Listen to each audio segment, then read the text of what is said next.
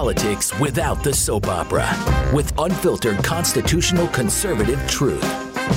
The Conservative Review with Daniel Horowitz. And welcome back, fellow American patriots and Minutemen yearning to breathe free once again, to the C R podcast. This is your host, Daniel Horowitz, back here April nineteenth, the anniversary of the Waco genocide by our government. Well, now we have a national Waco. We just don't realize it. We are free to breathe, but do we have freedom? And obviously the answer is there is so much more work to be done. Obviously, right after we got off the air yesterday, we had that real momentous ruling from the Florida federal judge yesterday. And yes, it did shock me how quickly that happened. But there are so many lessons to unpack here. Freedom spreads like wildfire, really just as quickly as tyranny does. Everything works with momentum, especially in this era with modern communications. It's all a matter of who has more leverage, who pushes their side of the story more, and who has people on the playing field. There's a lot I want to get into about the judiciary, about what this means for the future for other issues, and then the unfinished business when it comes to biomedical tyranny. We're going to have a guest on later today, Doctor Bean, to discuss some of that unfinished business, and that's all the people who have been poisoned, poisoned by this so-called virus and poisoned by the shots, and what we can do about that, how to diagnose, how to treat it. And then hopefully we can move on to some other things. But again, this is not over with just because the mask so-called mandate on the plane is over with. But what it does mean is that we have the momentum, and rather than walking away from it, let's kick them while they're down. That's always our biggest weakness, that we try to quit while we're ahead, but you can't afford that when you're behind for so long. Now, first thing today, so many of you never wanted to come on our uh, handgun training trips because we've only had them since we've had this stupid mask mandate. Well, now that it's over with, and you could fly, I want you guys to join me May twenty-second, limited space available, for our Patriot Academy handgun defense training course at the N R A's Whittington Center in Colfax County, New Mexico. I'm flying in to Denver. There's a couple of other ways of doing it, Colorado Springs. What is the constitutional defense course? Well, we study the Constitution at night. We train during the day on their beautiful ranges with some of the best firearms instructors. You're going to learn how to shoot from the hip, literally, draw from a holster, accurate um, sight alignment, trigger control, clearing malfunctions, and you're going to be with some of the best patriots in this country. The camaraderie is amazing. So come in, hone in on your marksmanship, your handgun skills, safety awareness. Um, again, we'll be at the Whittington Center from May twenty-second to twenty-sixth. It, it's eighty percent off the normal cost. If you go to patriot academy dot com slash Daniel, that's patriot academy dot com slash Daniel, you can meet yours truly and so many other patriots in this audience. Okay, so one of the first things to learn about this ruling from Judge Catherine Mizzell, she was a Clarence Thomas clerk. And you see what a difference it makes when you actually have a real conservative versus a fake one, which is most of them. As I've said for many years, the judges are really a reflection of the Republican Party. ninety percent of them are like Democrats and ten percent of them are decent. But we always just assumed, oh, let, let's just get a Republican to nominate a judge. Well, whoa, it's like saying, let's get a Republican to run for office. I mean, are you getting Mitch McConnell? Are you getting Lisa Murkowski and Susan Collins? Or are you getting, you know, more of a Rand Paul and then than a, a Ron DeSantis? Okay, it makes a difference. And that's the reality. We don't have a majority of judges like this. It turns out she's a Claremont graduate. You know, Claremont's uh, program, you know, these are good people. So it's not a surprise that, uh, you know, we got this ruling from her. It's also important to note that when she came up for her nomination, she was rated as not qualified by the A B A. people like Kavanaugh, if you remember, was rated as well qualified. It's almost impossible to get a good judge who is well qualified by the A B A. So that should almost be a, a requirement that they're rated not qualified. I'm not kidding, by the A B A. So that's one thing. I've always opposed judicial supremacism. I've opposed putting our freedoms in the hands of the courts. But if you're going to play the judicial game, at least nominate the right people that you're guaranteed good outcomes. So that's number one. Number two, everything works on momentum.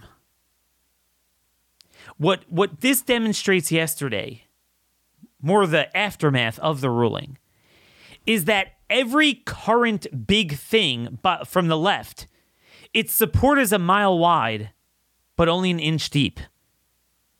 Immediately, the left seizes on something, and they try to push something. Absent any opposition, it will spread like wildfire. Because people are scared to not, they're not so much scared of the thing, they're scared of being at a place and not going along with it, and not being perceived as a good person.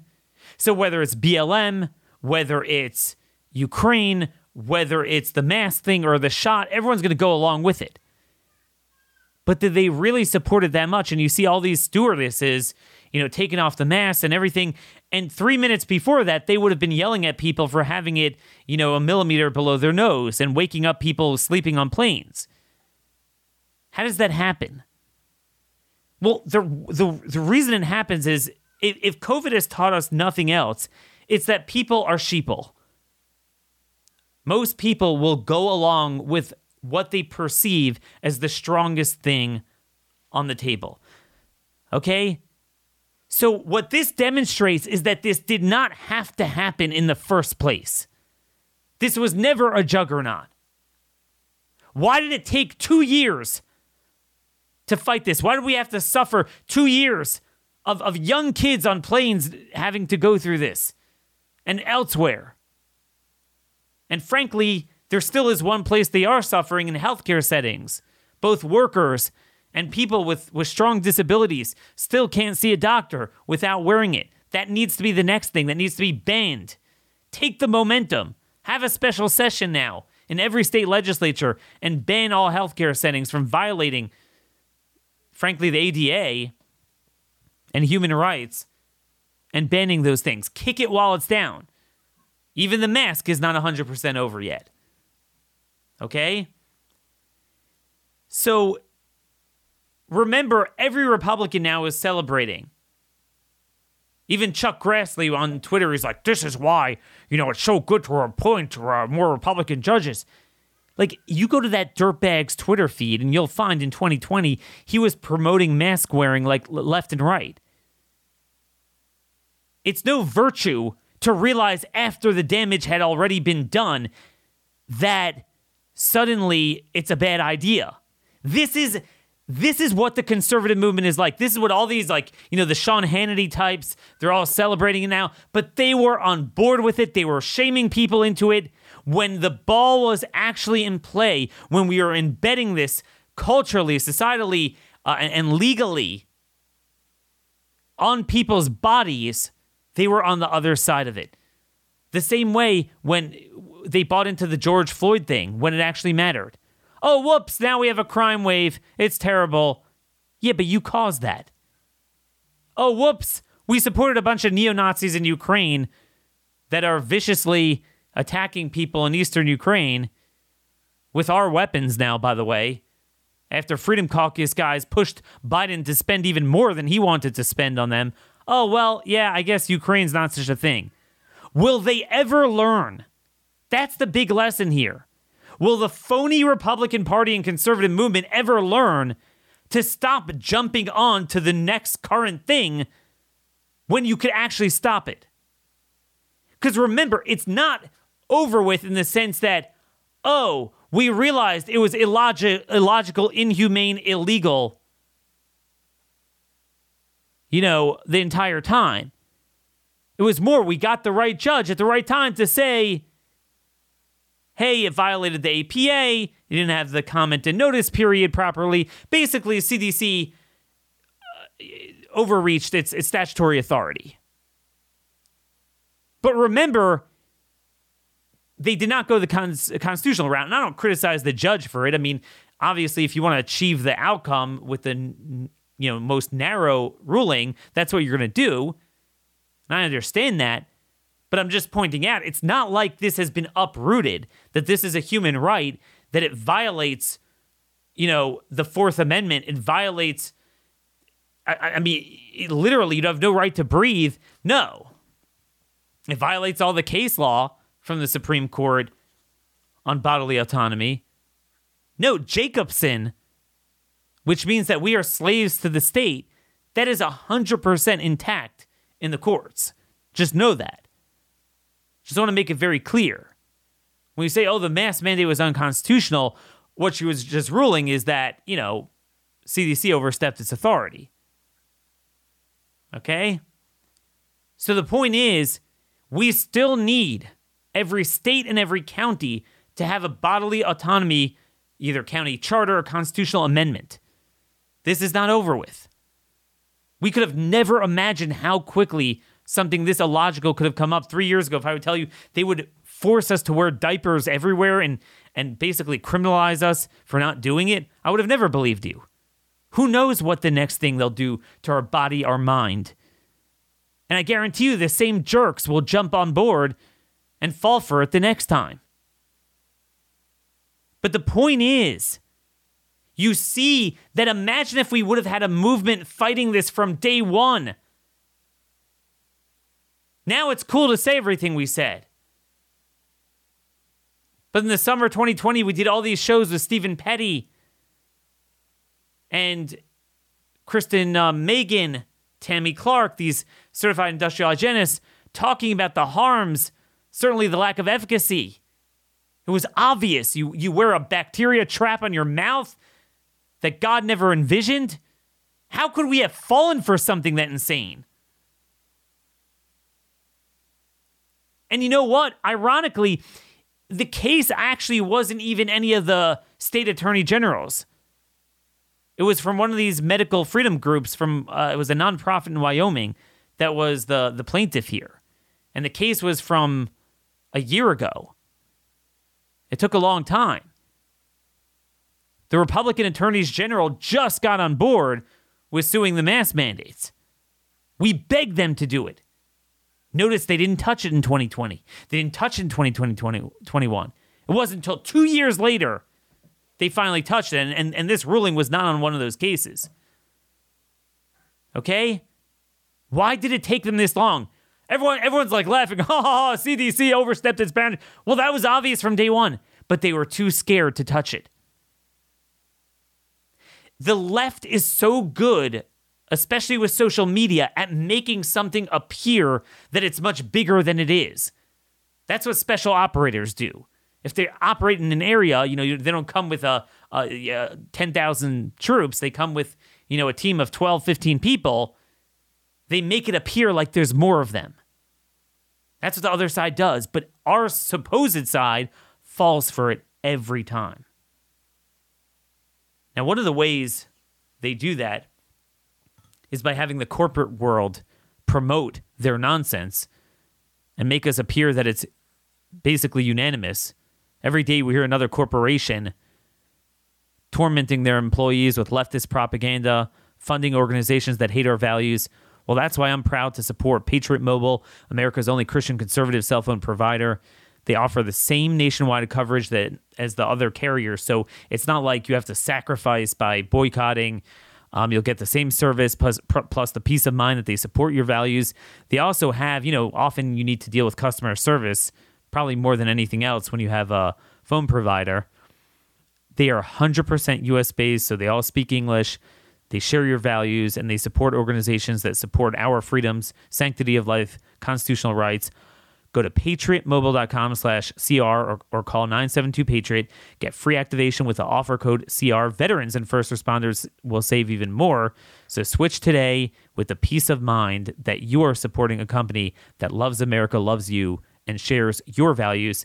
Go to patriotmobile.com slash CR. That's patriotmobile.com slash CR as in conservative review, or call nine seven two PATRIOT. So folks, imagine if we had a movement behind every issue like this, that at every inflection moment, we made the intellectual case, the moral case, the legal case, and it wasn't just three of us, you know, with smaller audiences kind of yelling from the back while Fox News is doing this. You know, you, you look at illegal immigration. It just came out that in March, there were two hundred twenty thousand apprehensions, the most in history. Most of them were released in th- into the country. We always think, oh, oh Daniel, we, we we can't do this. It's not, I don't know. You can't have states deport. Y- yes, you can. Just go do it. Go do it. You make the case. The people aren't supportive of that. I'm sick of hearing that something is not politically feasible. Yes, it is. Yes, it is feasible. We always think that th- this is the problem. There's this mindset among conservatives often that, oh, you know, we're in the minority, it's not achievable. And maybe there are some things that are like that with the brainwashed culture and education system, but not as far as the left wants to take it, and not the issues that we're confronted with today and how radical and destructive they are. We didn't have to give up the culture war the last seventeen, fifteen years to the rainbow jihad. You know, that's one area where we are seeing, for the first time in a generation, we are gaining ground and pushing back with the whole groomer stuff. The Florida governor's called a special session, or extended the current one, on redistricting to now deal with taking away Disney's um, uh, their their their autonomous governance in that, you know, part of Orange County there, which should have never been granted to them. So not only did he not give in to Disney for the first time ever, he's actually going after them for promoting grooming. This is how it's done. It doesn't have to be this way. And the notion that we had to wait for a judge, like, it's kind of bittersweet. It's it's the right conclusion, but the the wrong means. Again, I'm I'm I'm for using every any and every lever of power to push back what they illegally did, and I don't mind using the courts.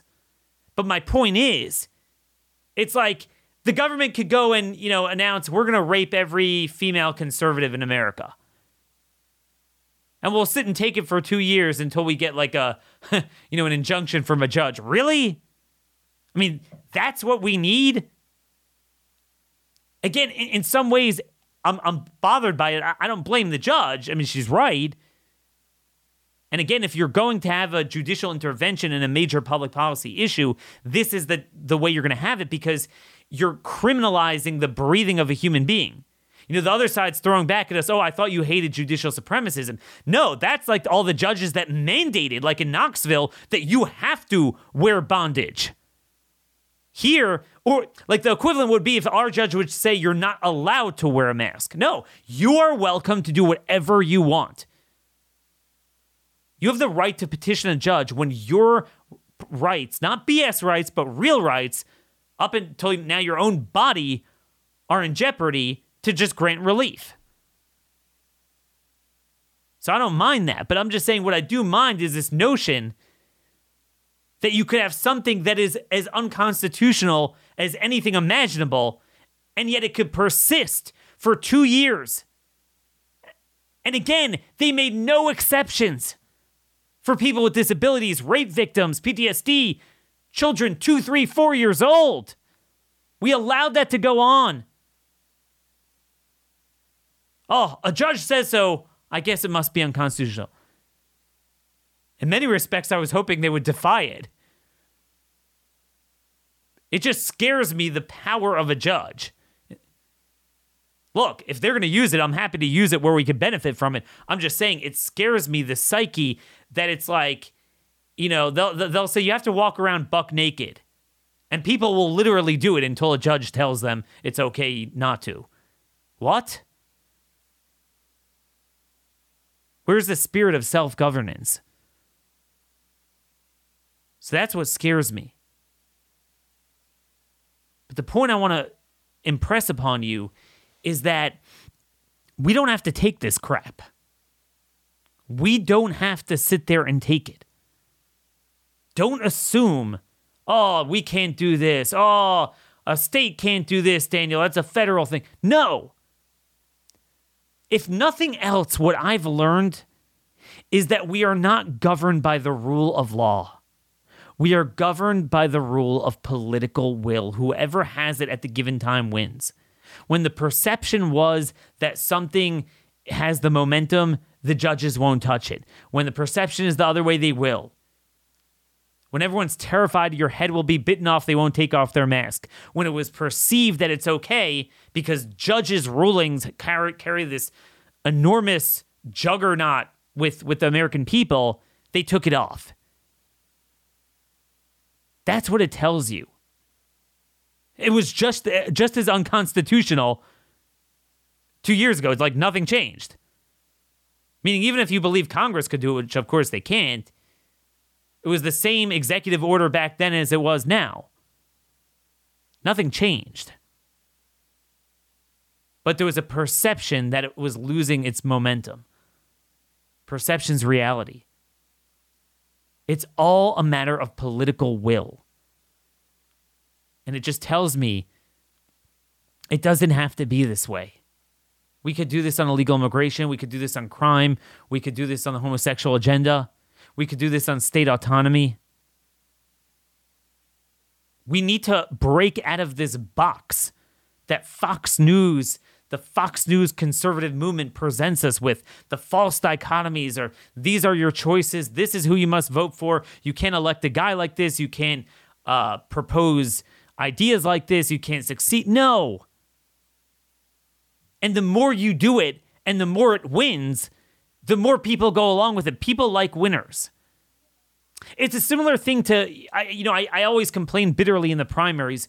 Why is it that people will only vote for a primary challenger if they perceive he has a chance? Well, do you like the incumbent or not?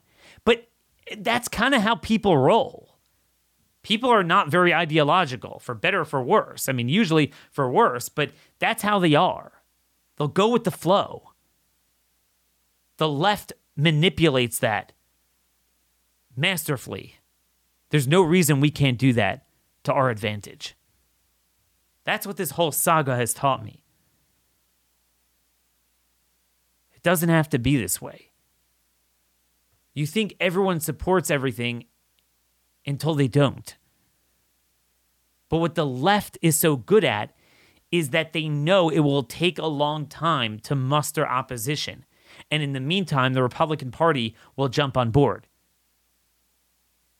Remember, don't think it's over with. If they come up with a new virus, and, and believe me, they could make a really deadly one, they could get people to start wearing them in three seconds. Don't think that can't happen again. So we have not uprooted it from society, from the body politic, and from the law. The best time to do that is now. Don't let it go. And then, of course, speaking of judges and courts and this not being over with, the vaccine is not over with.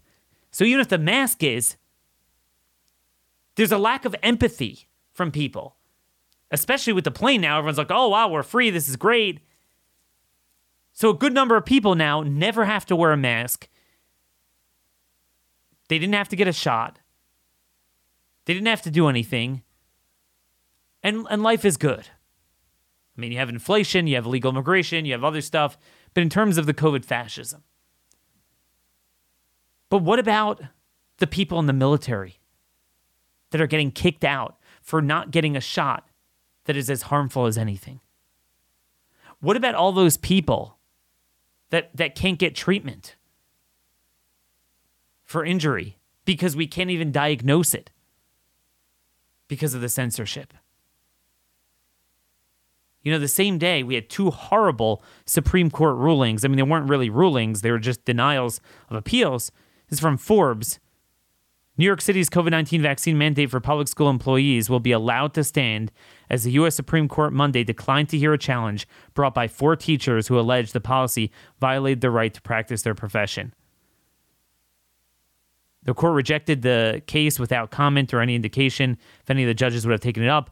I'm sure the three, it's a, the three would have, but we've already gone through this, so they just didn't bother to say anything.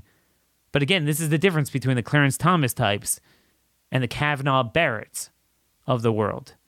So we still have a Supreme Court that is saying you could be forced to put something in your body against your religious beliefs. And remember, these are public school teachers. There are so many things we say that you have to accommodate them with, but not this. Then you had um, a military case. Supreme Court ruled Monday that the Pentagon can take disciplinary action against the lieutenant colonel in the Air Force Reserve who refused to follow the mandate due to religious objections. I mean, even Jacobson was only state. I thought, you know, so the New York City thing, so they'll say, oh, that's Jacobson. But this is federal. Feds have police, the power to do that. Well, Daniel, it's military. Yeah, but they did it even the non-military. They upheld the C M S mandate. So that was civilian. Jonathan Dunn had said he sought emergency relief to protect himself from further punishment, including discharge. Um, the unsigned order did not provide the court's reasoning, but noted that Justices Clarence Thomas, Sam Alito, and Neil Gorsuch dissented, and they would have um, granted an injunction pending the appeal. And don't forget that last month, the Supreme Court also swatted down or revert, actually reversed the lower court opinion on Navy SEALs that said the Navy can consider vaccine status when determining deployments. All for something that is harmful. So, f- folks, the fight's not over with. The fight's not over with. Republicans gave up all their leverage. Could you imagine if all the states now would stand up? Every governor would hold a press conference on this, because everyone knows now that they know the mask is garbage, they'll know the vaccine's garbage. Point all to all the data. I have a whole data piece out on Walgreens today. Walgreens testing data. Negative efficacy beyond belief. It didn't have to be this way. If it's someone like me yelling from the back, yeah, it's not going to go very far. You have every Republican governor and senator get up there and all these like Fox News level people get up and say what I'm saying, you better believe it would have its impact. By the way, before we get to our guest on diagnosing some of these problems, look at this. Well, well, well, Doctor Paul Offit. He's an immunologist, pediatrician at Philadelphia Children's Hospital. He wrote a letter to the New England Journal of Medicine. He was basically saying, well, he didn't want to out and admit the boosters were a failure, but he wanted to say we we should, they're not risk-free. That's what he said. They're not risk-free, and we need to clarify which groups most benefit. Look what he said. So he admitted that, for example, boys and men between sixteen and twenty-nine years of age are at increased risk for myocarditis caused by mRNA vaccines, and all age groups are at risk for the theoretical problem of an original antigenic sin, a decreased ability to respond to a new immunogen because the immune system has locked on to the original immunogen. An example of this phenomenon can be found in a study of non-human primates showing that boosting with an Omicron-specific variant did not result in higher titers of Omicron-specific neutralizing antibodies than did boosting with ancestral strain. The potential problem could limit our ability to respond to a new variant. So all the things that we mentioned early on, one by one, even the great cheerleaders are admitting. Yet to this day, in every National Guard, forget about the um, military, the state guards, red states, they're being forced to get this. Still going on. Most states, you still have hospitals are able to force their workers even get third shots. You still have people being denied treatment, denied kidney transplants for not getting second, third shots. This is still going on. So don't walk away from it.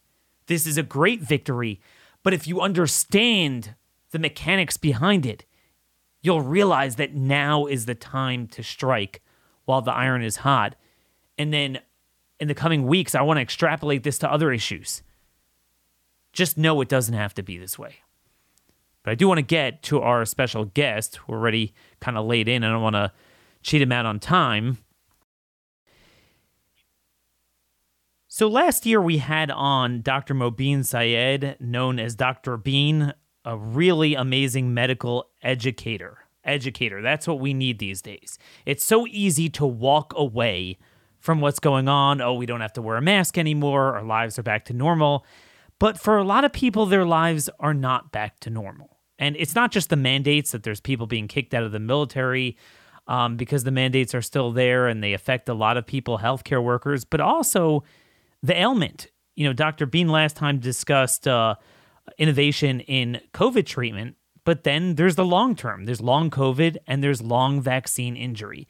And obviously we know a lot more than we knew last time we had him on, but if we walk away from this, we're not going to know anything. And if we don't study it, I don't think we get the impression that the N I H wants anyone else to study it either, and we're going to get to the bottom of this issue. You know, what exactly does the spike protein do to you? What do the lipid nanoparticles do to you? What do you need to watch out for? What sort of labs should you get?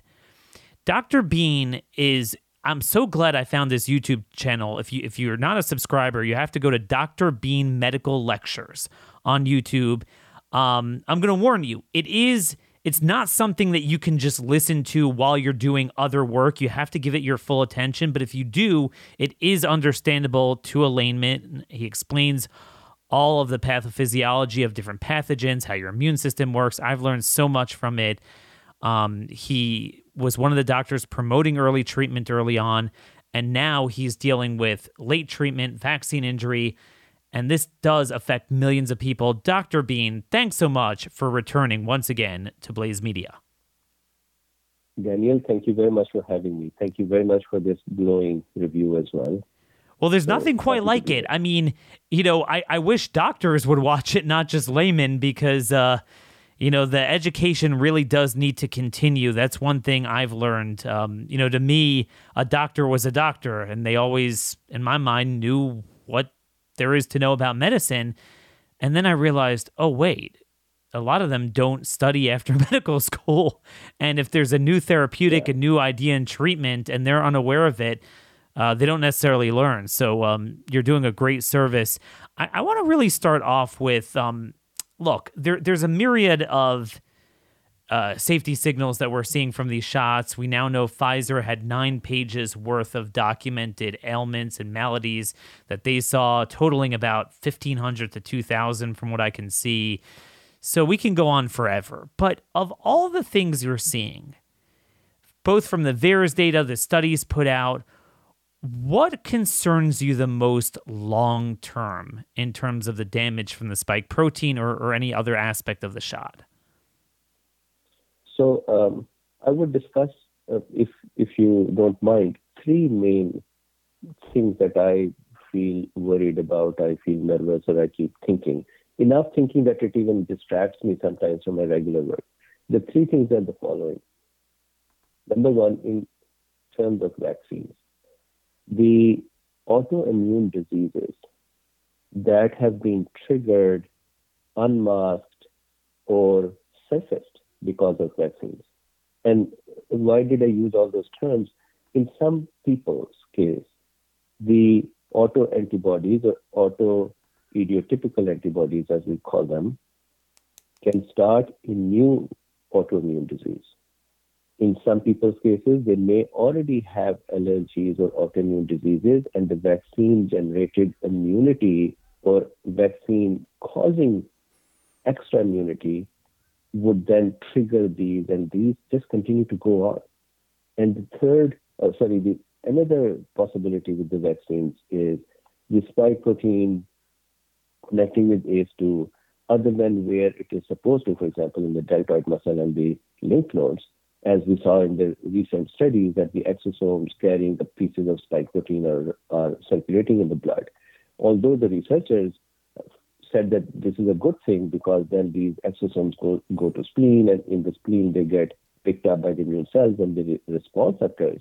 But th- these spike proteins and exosomes will go in the other tissues as well, I presume, and would cause damage. We already know that spike protein by itself, when it binds to A C E two, it not only occupies that receptor, it causes inflammatory signal changes, which leans the body towards pro-inflammation and causes damage. So the first thing that I am really worried about is that there is no help. There is no recognition. There is not even an acknowledgement that this is what is happening. And we continue, and by we I mean our healthcare administrators, they continue to sweep these things under the rug as by saying these are rare events. I know the patients who, every single one of them is going through these injuries. Their life is upside down. And you know that there are some folks who are committing suicides even. So mm. this is a tragic situation, and we are only going to see more and more of this in the coming days as we come out of the shell shock of the pandemic and we look back and we look at ourselves and the possible injuries that we've gotten. So, so this is huge for me. Wow. The second... So, so I just want to sum up with with autoimmune, um, autoantibodies. Are you saying that, you know, a lot of people, and I thought this as a layman to begin with, that antibodies were one of the most positive concepts in the English in the English language. Uh, you know, it's like that's the cure. The Superman taking that yeah. pill after the kryptonite. We all love antibodies, but I guess to make it very simple, antibodies are good in the right place at the right time and the right amount, right? That is correct. So the the thing is this, just like allergies, that eighty percent of the population does not respond to certain allergens, and then twenty percent respond really badly. And there are some genetic predispositions or, or hygiene theory. There, there, there are many thoughts about why that happens. It is a similar thing with the vaccines or anything that would trigger immune system. Now, vaccines are designed to trigger immune system. They're designed to poke the immune system. So immune system becomes mad and becomes ready and becomes trained fast. In that process, there, there is a hypothesis from nineteen seventy-four. There was a Doctor Neil Jones. His theory is nowadays called network hypothesis. And Doctor William Murphy had actually discussed it in one of his studies. His theory was that when our body produces antibodies, then our body's job is also to remove those antibodies. And to do that, it produces anti-antibodies, meaning another antibody against this antibody to wipe these out. And then they both clear each other out. In the case of vaccines, if you apply the network hypothesis, that means we end up creating, imagine the spike protein comes in, we create an antibody against the spike protein, all good so far. Then our body creates another antibody against its own antibody. Of course, this other antibody is going to look like spike protein because they have to be mirrors of each other.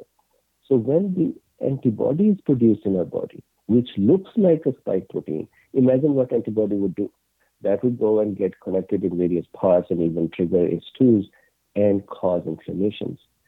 So in some people, they're observing that these antibodies actually go away over time, a couple of months later. But in many people, in some people, they do not.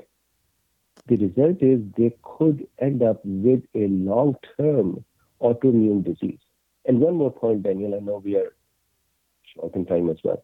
When we trigger our immune system and we make memory cells to be able to train them, we have trained them, and now to be able to fight the virus in the future, some of these memory cells end up in the bone marrow. This is their function. It's their job to go in the bone marrow and live there.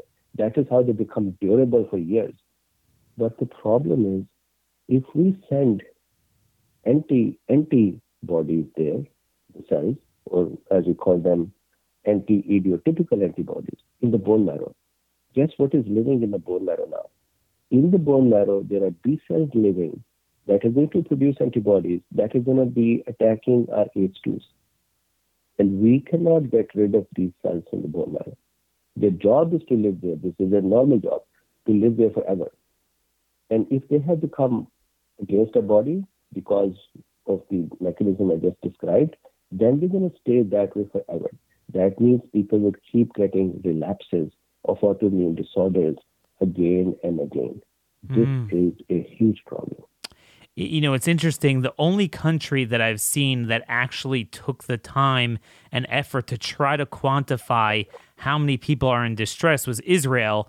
The health ministry did a survey on, on those that got boosters. And what I found amazing, based on what you're saying, I remind me of this, roughly twenty-four percent of the people in the survey with pre-existing autoimmune disorders Uh, said they experienced a relapse. five to ten percent of those with diabetes, hypertension, lung and heart disease reported a worsening of their condition. And I've spoken to a lot of doctors, and the biggest thing I hear is uh, reactivation of Epstein-Barr. Are you seeing that? Yep.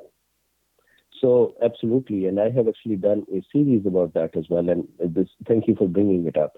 So here is what happens. Again, I'm a mechanisms guy. If we don't understand as healthcare professionals the mechanisms, we cannot even think about how to manage them. Then we'll be sitting on a wayside to say, okay, C D C, F D A, tell us what to do and we'll follow your protocol because we are not able to understand what's going on. Here is what happens. Epstein-Barr virus is present in some immune cells, which those cells themselves are present in the bone marrow. Now, Epstein-Barr virus can relapse every once in a while.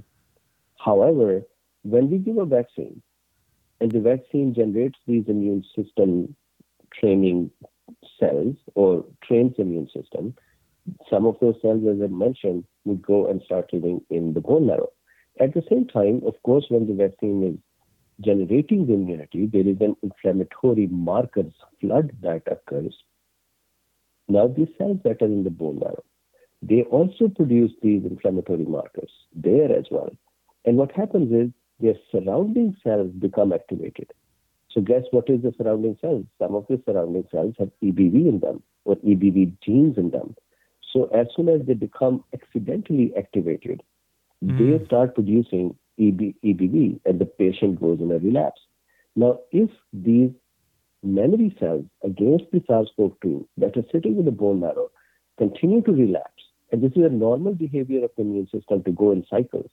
But now every time they cycle, they would trigger the other immune cells present in the bone marrow as well, resulting in reactivations. And that is what is happening. Wow. And that's the, this is a lot of people. We're not talking about a limited shot to a limited population. You know, when you when I was looking at these numbers, you know, in Israel, four point five percent experienced neurological uh, inflammatory disorders, and even, you know, zero point five percent, zero point five experienced Bell's palsy. Again, I mean, we've had five hundred sixty million doses in the United States. So even if it's a relatively low percentage, a lot of people that need help. So autoimmune obviously is the big category, that that rolling inflammation. Um, what's category number two? So the category number two, I want to add one more comment in this category mm-hmm. and then go to the number two. The sad part in this all is that these folks are not offered any help. They are having to do their own researches.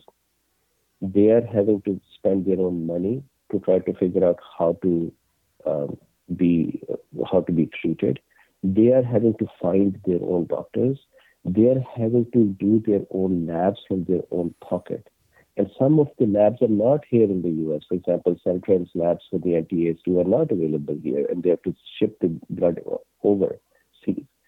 The, it seems to me as we have made our processes and our attack of this problem one hundred years old, yet people are on their own.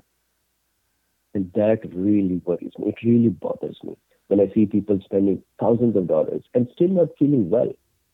If you spend one thousand dollars and next month you're good, fine. But this is a continuous struggle. So anyways, that is the wrapping up of my first point. The second thing that really uh, scares me nowadays, and a proof that came out with this uh, unexplained, unexplained hepatitis in children, that is that during the pandemic, we were under lockdown, and majority of us were under the lo- lockdown, sometimes by mandates and sometimes by volunteer volunteering to do that.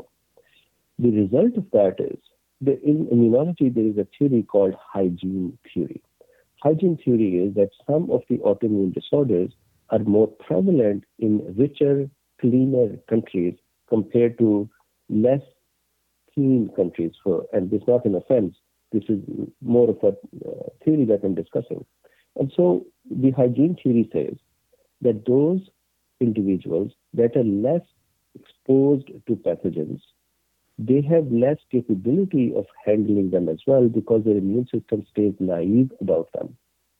So they fall ill to the infection more easily, number one. Number two, because the immune system cells are just sitting around doing nothing, they start attacking their own cells by accident, and the autoimmune disorder, disorders are more in richer, more privileged countries as well.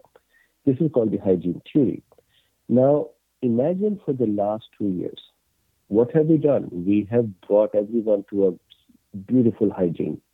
Stay at home, no exposure to anyone, no um, interactions that would create some pathogen exchanges. And the result is we are coming out with the best possible hygiene in the last fifty, sixty years. The unexplained hepatitis, if I can link it to that, these are children who are between three to five years of age. And they are getting hepatitis with possibly adenovirus.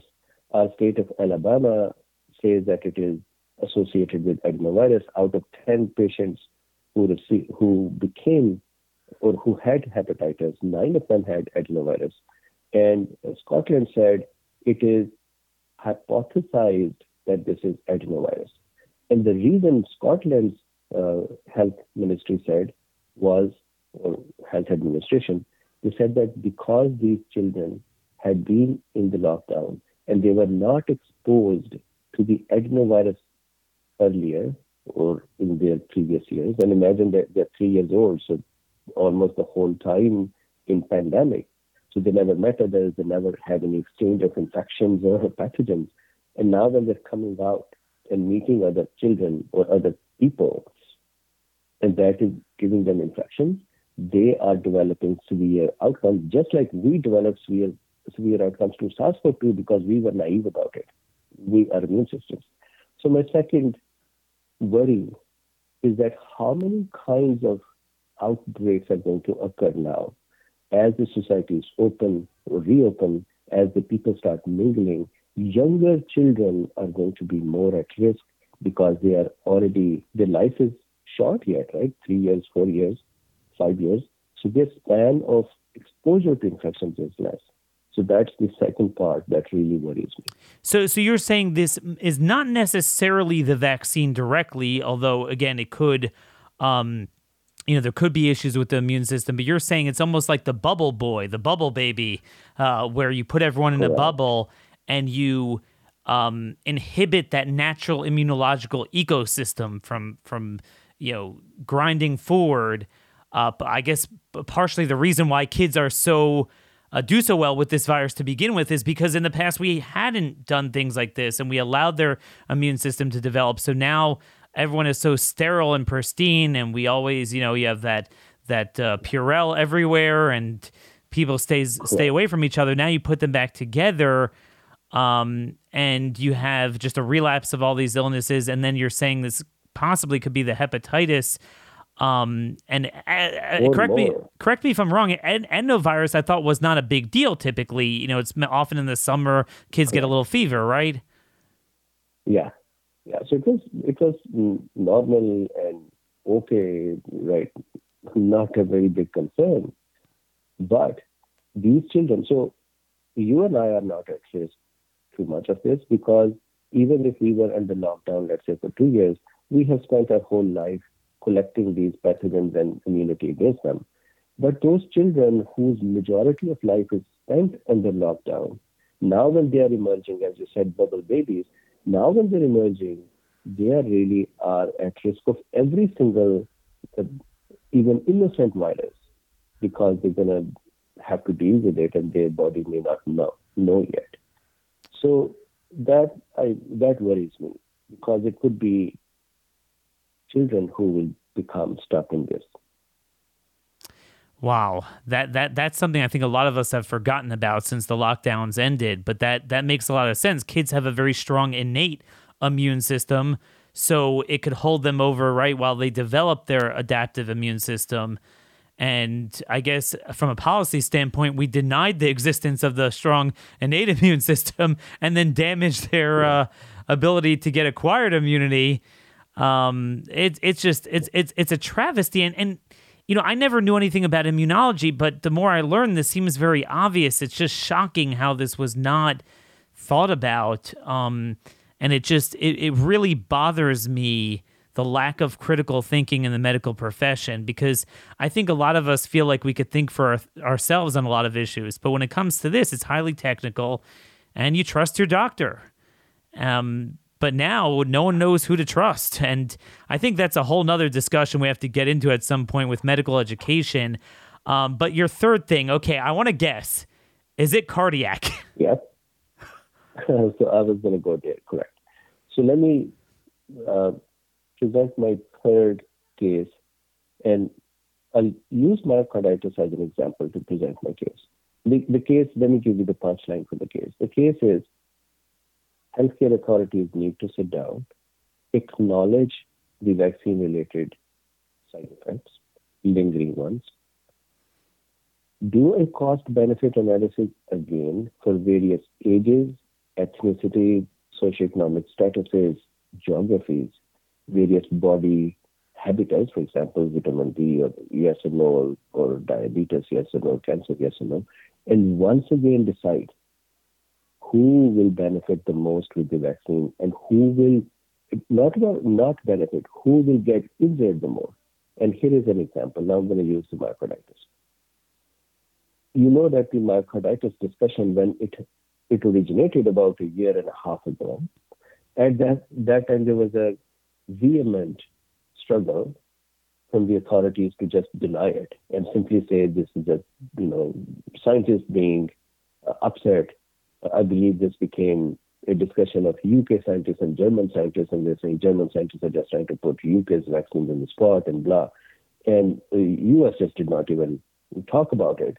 And I remember when I started talking about myocarditis and the thrombocytopenia, I got a lot of heat, because people started saying, you are an anti-vaxxer, you are creating hesitation. But I'm a doctor. I have to figure these things out and discuss them, because if a person on a, on a T V channel who's not a doctor, who's a pundit, he can start talking about medicine and giving advice. I am a doctor. I'm not giving an advice, but I should be able to at least discuss these mechanisms to inform people. Sure. And, and also, I would just add, it's very sophomoric what a lot of people are saying. Um, it's like saying you're pro-taxes or you're pro-medicine, you're pro-drugs. I mean, it, it, it, what type and what amount? I mean, you could have a lot of very good ones, but you could have one that just was, you know, developed some problems and you got to deal with it. Absolutely. So what happened was they, these topics were kind of swept under the, under the rug, or said it is really rare, and if this happens, then we'll be okay, and so on. But recently, there was a study from, I'm just going to very quickly open the study. I believe the study was, uh, let me look at the P D F to tell you exactly from this one. So this study is printed in JAMA, and it said myocarditis cases reported after mRNA-based COVID nineteen vaccine in the U S from December twenty twenty to August twenty twenty-one. So very large time frame.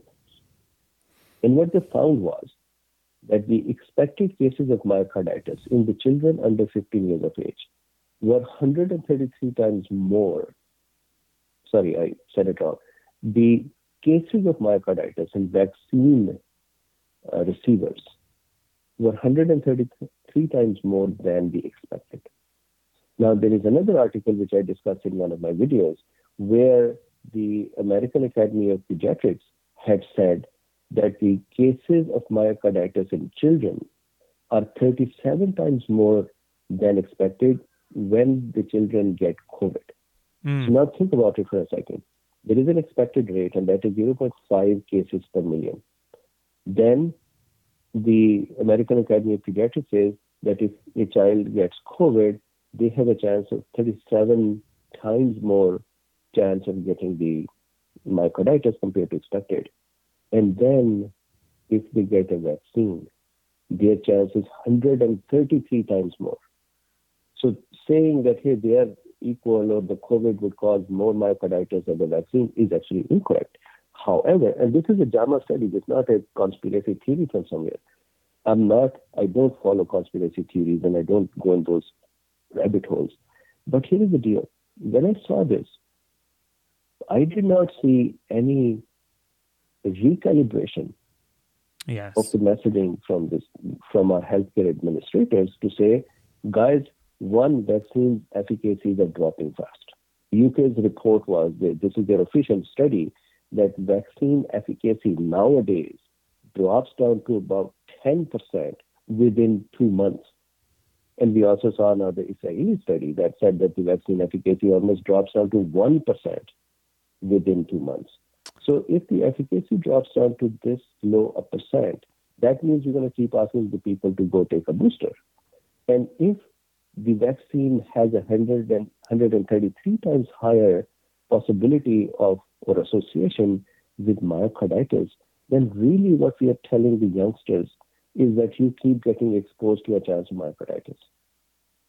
This sure. is what bothers me. And it's also important to keep in mind that that most kids seem to have already gotten COVID, so you know they should be immune. And and correct me if I'm wrong, but I thought these current variants are less pathogenic in the lungs, less hematological.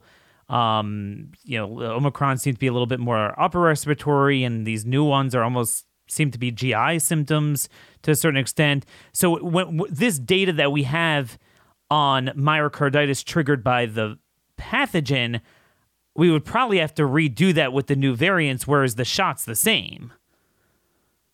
Absolutely. So this is what I was saying for this point number three, that I am not seeing our healthcare authorities to say the data, there is more data now, there is a different variant now, there is a different behavior of the vaccine in children, for example. There's a different behavior of the virus in children, for example. And based on all of that, guys, here is the data. Here is the processing that we did. Here is our guideline to say maybe, and I'm now uh, providing an opinion. I may be wrong that they should do this or not, but maybe they should come out and they should say, you know, in children, only those children that are at risk because of comorbidities, they should get the vaccine because it would protect them.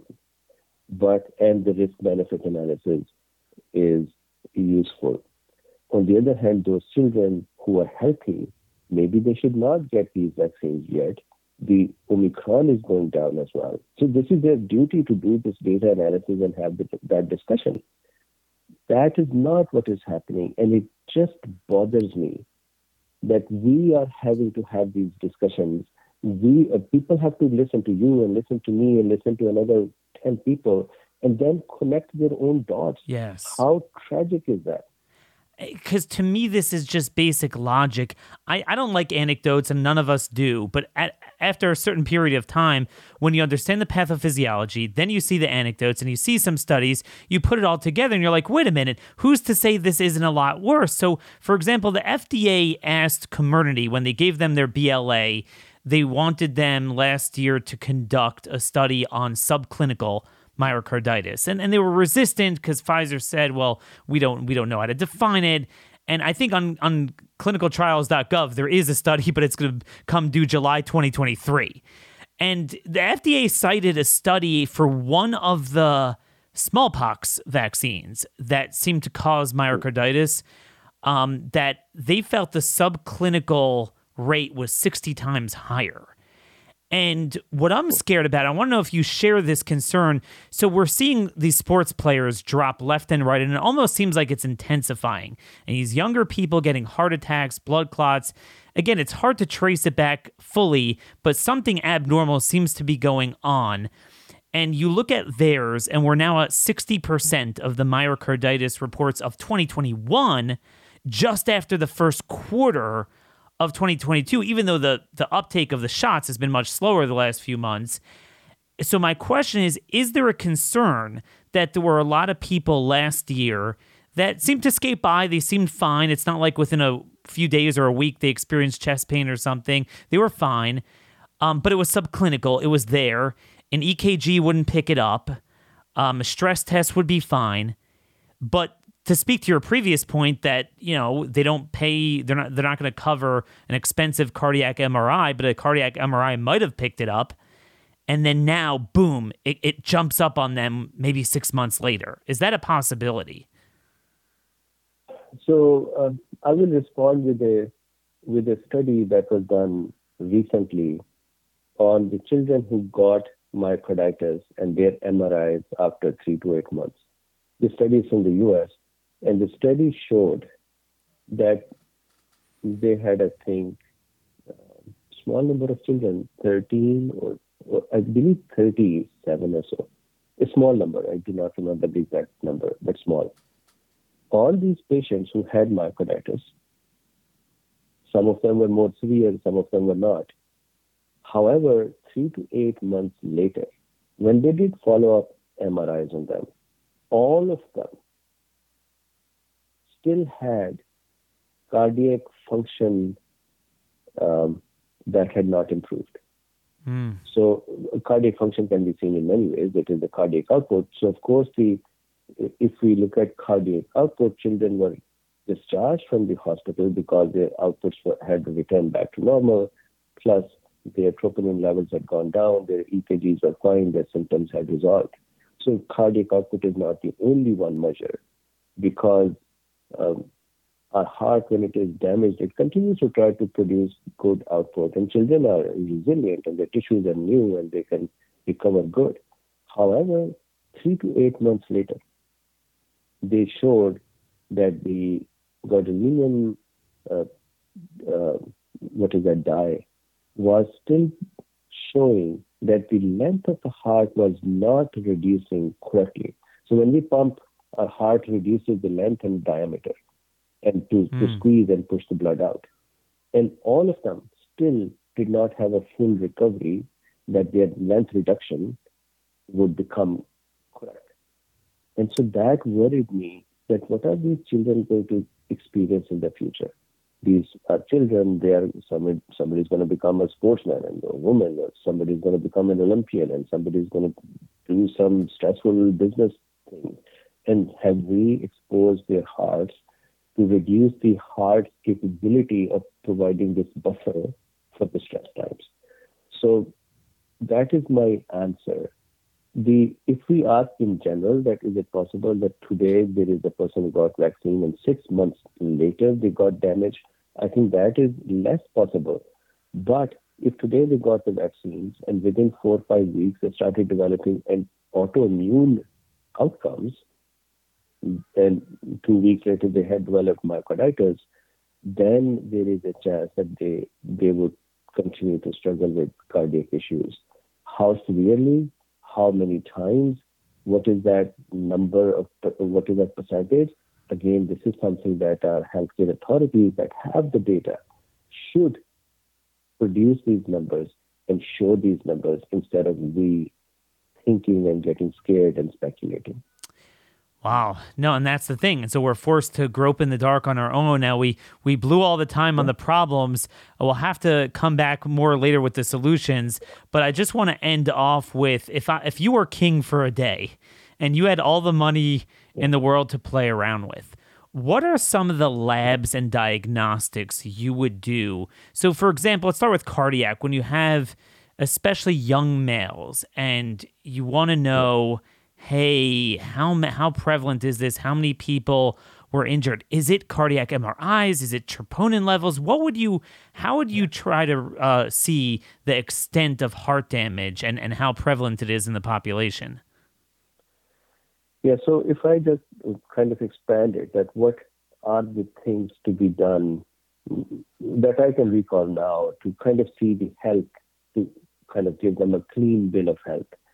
Um, there are some invasive things that, that are my curiosities, and I'm still trying to figure out how do we figure that out. So here is what I will do. Imagine if you ask me that, Mubin, go do the, some tests on yourself and come back and tell us how healthy or not healthy you are. Number one, I would be very curious to understand what is my autoimmune status. And for that, there is, I think it's going to be impossible to do, but a bone marrow biopsy would tell me if I have the B cells sitting in there that are causing relapses. And sadly, if they are there, there is no simple solution to remove them other than trying to suppress the bone marrow. So that is one. And that would be the root of the autoimmune disorders that people might get for the rest of their life. So I would be curious to figure that out, number one. Number two, I would love to get the M R I of the heart, echo of the heart, of course, E K G, exercise test under observation, and troponin levels, and then the gadolinium tests and those profiles. In addition, I would for sure do the anti-A C E two antibodies, because that, I believe, is the root to understand if the autoantibodies or autoimmune system is, is hurting us. I would also do the antibodies to understand, antiplatelet antibodies, to understand the thrombotic propensity. Mm. I would also look at the pancreas to see if the insulin production is correct, because sometimes what happens is that pancreas may have actually become hurt, but it would continue to produce insulin as we need because its tissue had a larger uh, number of cells. But those cells are really at buffers near the older age. But if we have burned through them already, then the people would develop diabetes earlier. And this has happened in SARS-CoV one, for example, that some people develop diabetes ten years earlier. Are we causing any of such issues? Then the most important part is neurological disorders. Yes. The nerve conduction studies. Yes. Inflammatory markers. interleukin six. Inflammatory markers. So, so, so let's just, uh, yeah, I'm glad you brought that up because I forgot about that. We talked about autoimmune. Um, obviously we talked about, uh, you know, just in general, the bubble boy phenomenon and then, and then the, the cardiac issues, but the neurological, and that's common both with the, uh, long COVID and, and, and long vaccine, I guess. Um, let's, l- yeah. let's walk me through this with one malady. Let's pick a malady, uh, tinnitus. Uh, there's there's something like we're up to, I think it's close to twenty-five thousand in theirs. And this is something even the media has acknowledged um, in, in a number of articles. This seems to be very, very common. People are driven to suicide. They don't, they don't know what silence even feels like anymore. This is a big one. What sort of things would you explore with someone who has something like tinnitus or migraines, things like that?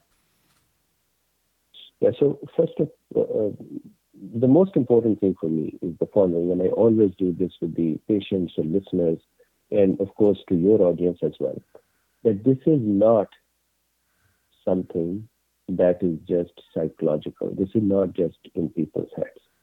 I was speaking with a patient yesterday over Zoom, and she is a very, very successful woman and very decorated in her field.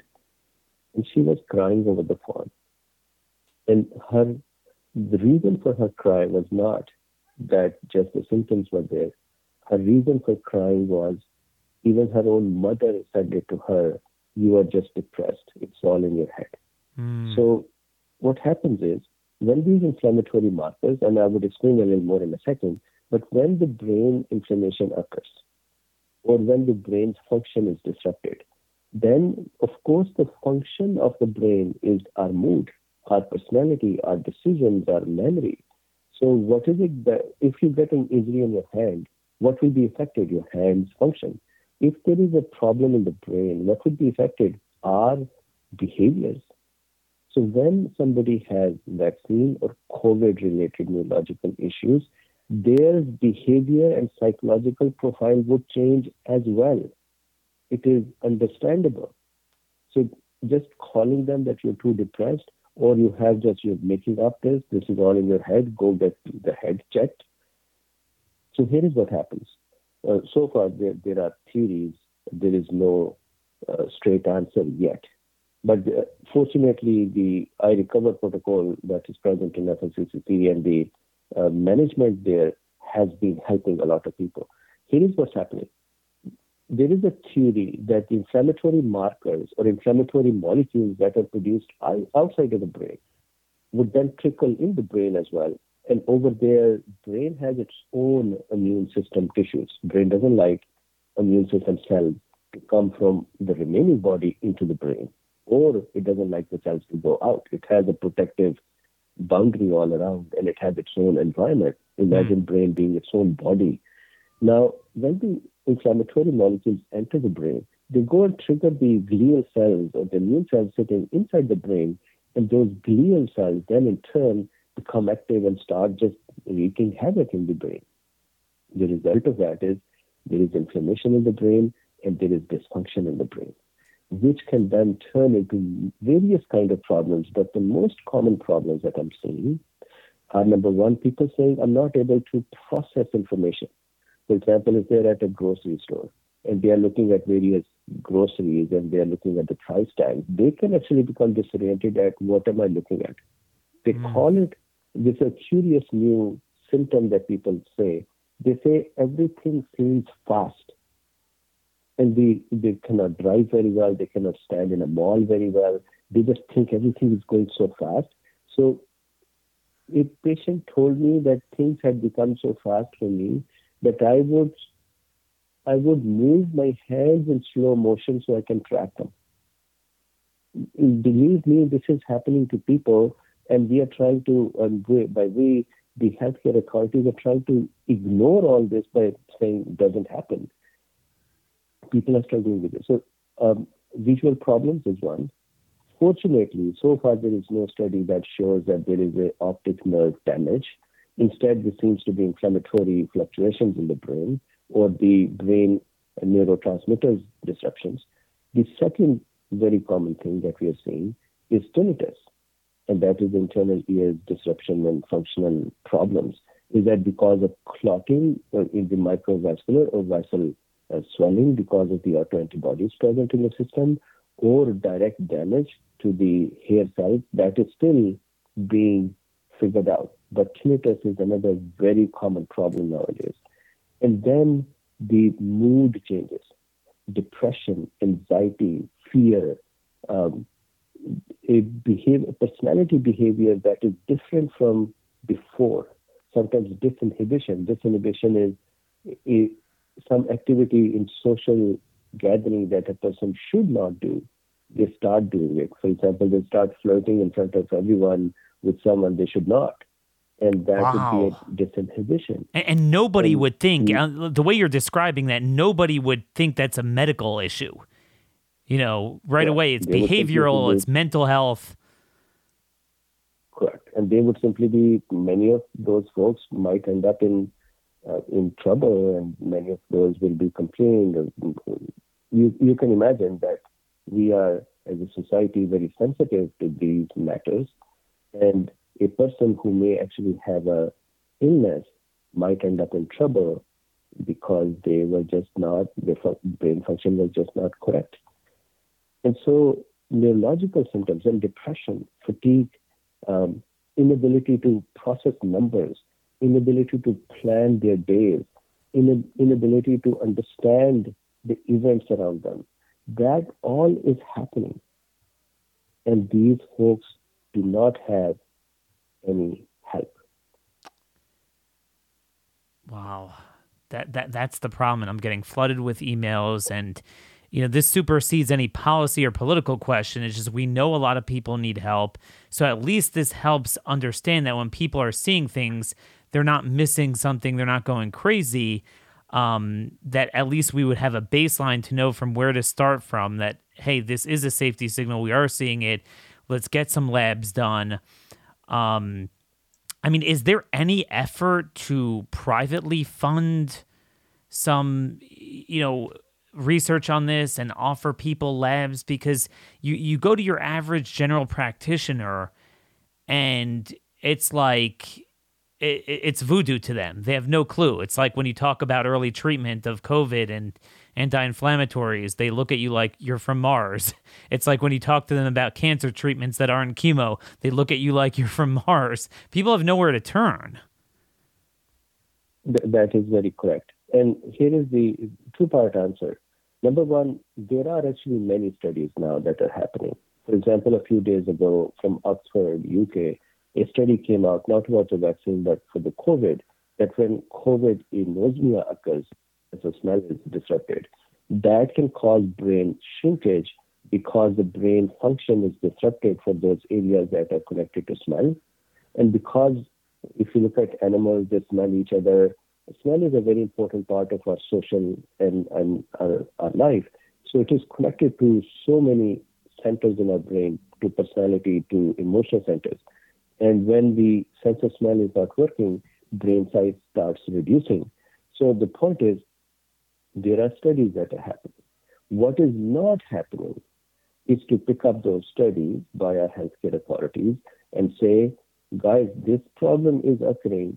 Here is the solution to this. So here are what we are doing. Here is our research to figure out what labs, what kind of indicators are necessary, what kind of symptoms are there to alert a doctor to say, please engage following um, management. Again, there is just a missing. Um, you know, the leaders are missing in action. People are just on their own. Other than if you go and walk past a leader of healthcare system, they would say, take your vaccine. And if you turn around and say, I got injured, they'll say, it's a rare thing. That is the tragedy.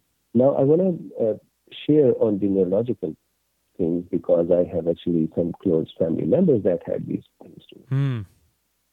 The iRecover pro- protocol has meds, and if there is a doctor who's listening or a clinician who's listening, look, the first thing to do is to help improve patients' situation by reducing inflammation.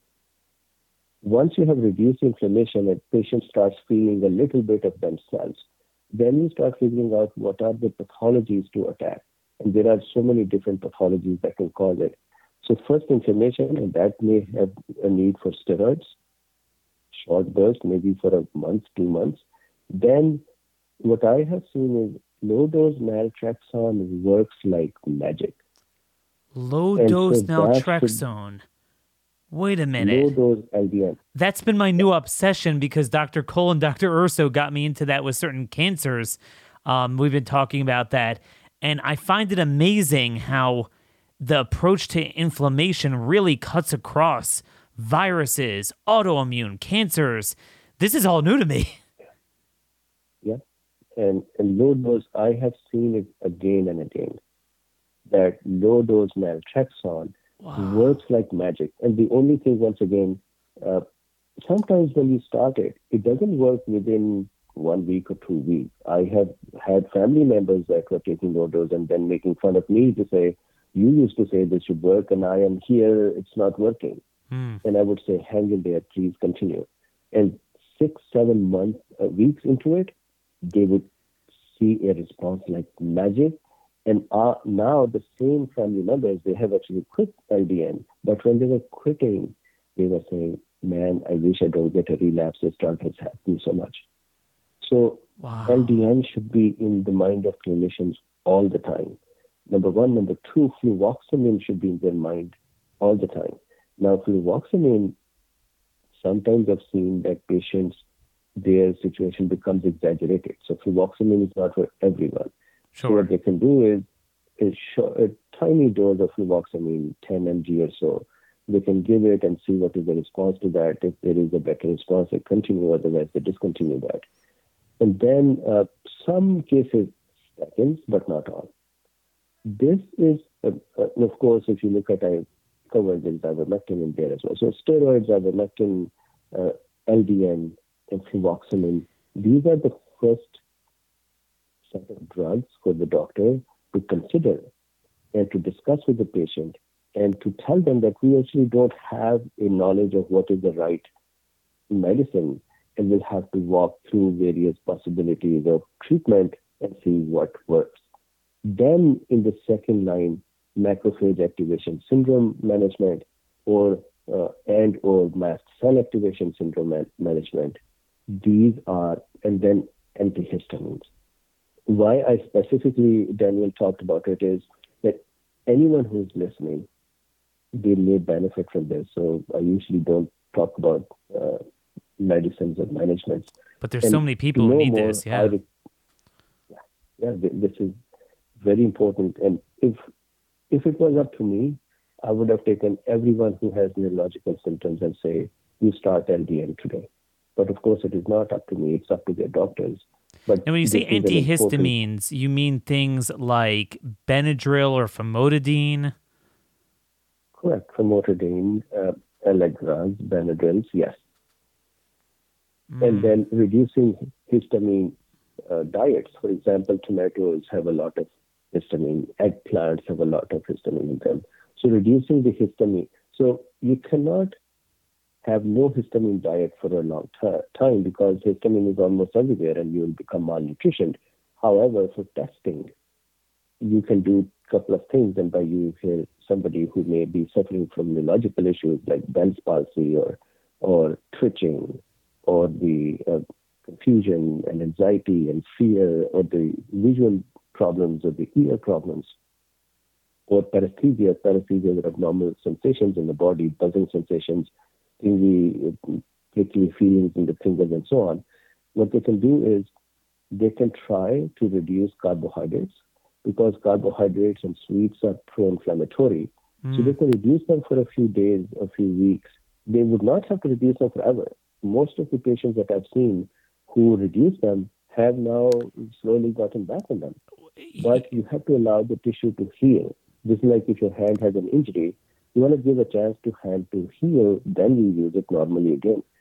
So the carbohydrates should be reduced for some time. Histamine high diets should be reduced for some time. And once an anti-inflammatory medicine should be given.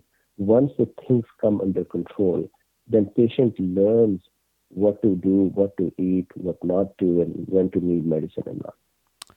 Wow. I mean, th- this is all, this has been a real journey for me, meeting some of these doctors that actually think about biochemistry, pharmacology, pathophysiology of different, you know, ailments. And, and you put it all together. I'm starting to get a picture of what inflammation looks like, what it causes across the spectrum of maladies, anti-inflammatories. And it's funny how they tie back in with the viruses, autoimmune disorders, and cancers. And to me, what I can't sleep at night with until we turn over these stones is imagine if we had ten percent of our, you know, research on cancer and other things. If we just took the most vexing ailments, all these autoimmune issues that people have had in recent years, blowing up, like you said, in the Western countries, and then cancers, and you would take a list of fifteen, twenty really good, broad spectrum, off-label, existing, safe drugs and run and do R C Ts with them. Run with that. Yeah. I would, my brain can't even imagine what we would discover, things like L D N. And um, it just, it's it's such a shame. And and now I understand why you find good in vitro animal, maybe some human observational, but you never see the large R C Ts published in the high impact journals. Um And I don't think we're going to see it, and it's it's it's really sad. It really is that, uh, you know, um, and, and you speak to most doctors, and this is Greek to them. It, it's just, whoa, what are you talking about? I always say my, my wife had a had a Jones fracture on her foot recently, and uh, mentioned to the orthopedist, "Hey, should I take K two?" And he looked at her and said, "What's K two?" And I'm thinking, he's a bone doctor. And I mean, you just Google it. It's all over there. Yeah. But if it's not put on their trough, it doesn't exist. I, I, I, I can't imagine with cancers, they're willing to ravage people's bodies with chemo. I'm not anti-chemo. I'm just saying they'll do it at the drop of a hat. but you have all these other drugs that have really good research as shutting off some of the, uh, you know, chemo-resistant genes in some of these cancers and different, you know, different nitazoxanide, ivermectin even, um, L D N, and some of these antifungals out there. How are we not overturning these stones? It's it's so sad. It really is. I think that um, to add to the aggravation, uh, at least in the case of COVID, not only we are not turning these stones over, we are actually in many cases actively, and again by we, the leaders, the bigwigs of the system, they, these authorities are actually actively suppressing them. I, I just, some auditors told me that we're going to cancel you. And the uh, objection that they had done was about me discussing about ivermectins. And the, when they, when I said that, hey, you, I am teaching medicine and this is an important part of medicine, they still said, well, we'll cancel you. And as part of that, they said, this, so I said, you are hurting my business. And they said, this is a self self-inflicted harm, meaning you talk about these things, you brought it onto yourself. So it's not even that we don't care, these authorities don't care, they are actually actively suppressing. I, and the fish rots in the head.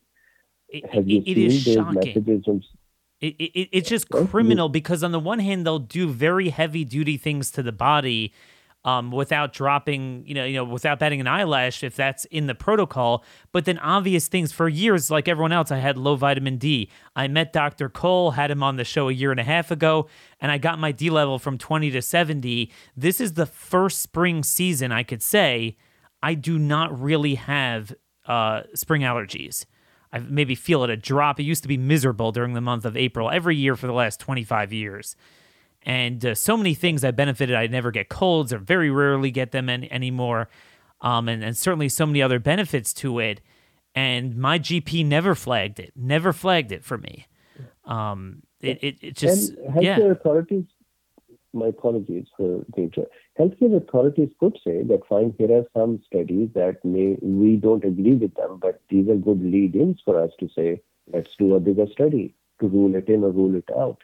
What are they doing? They have a bunch of budget with them. And this is their job. It's not Mubin's job, or, or don't I don't want to be offensive. It's not your job. It is their job. Their job is to go figure out what is good, what is next, what is, where are the, the, the clinic, you know, the horizon. In businesses, we talk about what's on the horizon is very important to understand to see where the business will be going. Similarly, for them, these are the things that on the horizon to say, man, we should follow this thing and see what is happening.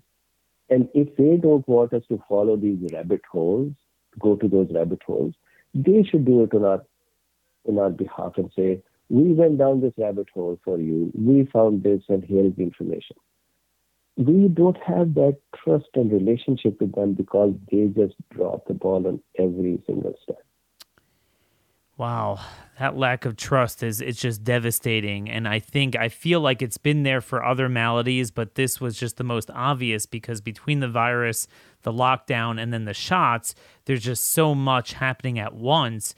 But, um, you know, the L D N really jolted me. I didn't know that you were going to say that, that that was a part of the treatment because I just learned about it for colon cancer, ovarian cancer, and I thought it was crazy, and I looked it up, and it's it's everywhere. It's not even it's not like it's hidden. It's just that it's never taken past that level of incipient evidence, um, strong evidence, but it's never taken to the you know the large R C T level. And now we know that's by design. And I shudder to think how many cancers, how many autoimmune diseases could be put in check at least uh, for a period of time, if not you know come closer to a cure, if we actually allowed doctors to be doctors, researchers to be researchers. Um, we're out of time, but thanks for everything you're doing. Please keep us updated when you come up with more uh, discoveries. And again, that's Doctor Bean Medical Lectures at YouTube. If you're into this, if you have um, problems with long COVID, long vaccine, this is the place to go. Doctor Bean, thanks so much for your generous time, and we look forward to having you back again. You are very welcome, and thank you very much for having me. Take care. Well, folks, we are running on probably our longest show ever, but I just I didn't want to stop it because there was just too much good information there. Um, he is extremely measured, as you can tell. And so when he believes something is a problem, it is a problem. I think now you can understand what the religious objections are when he explained the autoimmune. It gets into your your bone marrow. Um, again, God designed for the right antibodies to go in the right places at the right time. When you sit and have this uncontrolled reaction, you can only begin to imagine what you're doing to God's design. That's one of many observations I have from that long interview, but uh, you know, go through it. And yeah, email me if you have questions for Doctor Bean. Uh, I'll send them over, but we got to run. Till tomorrow, God bless y'all, and thank you for listening.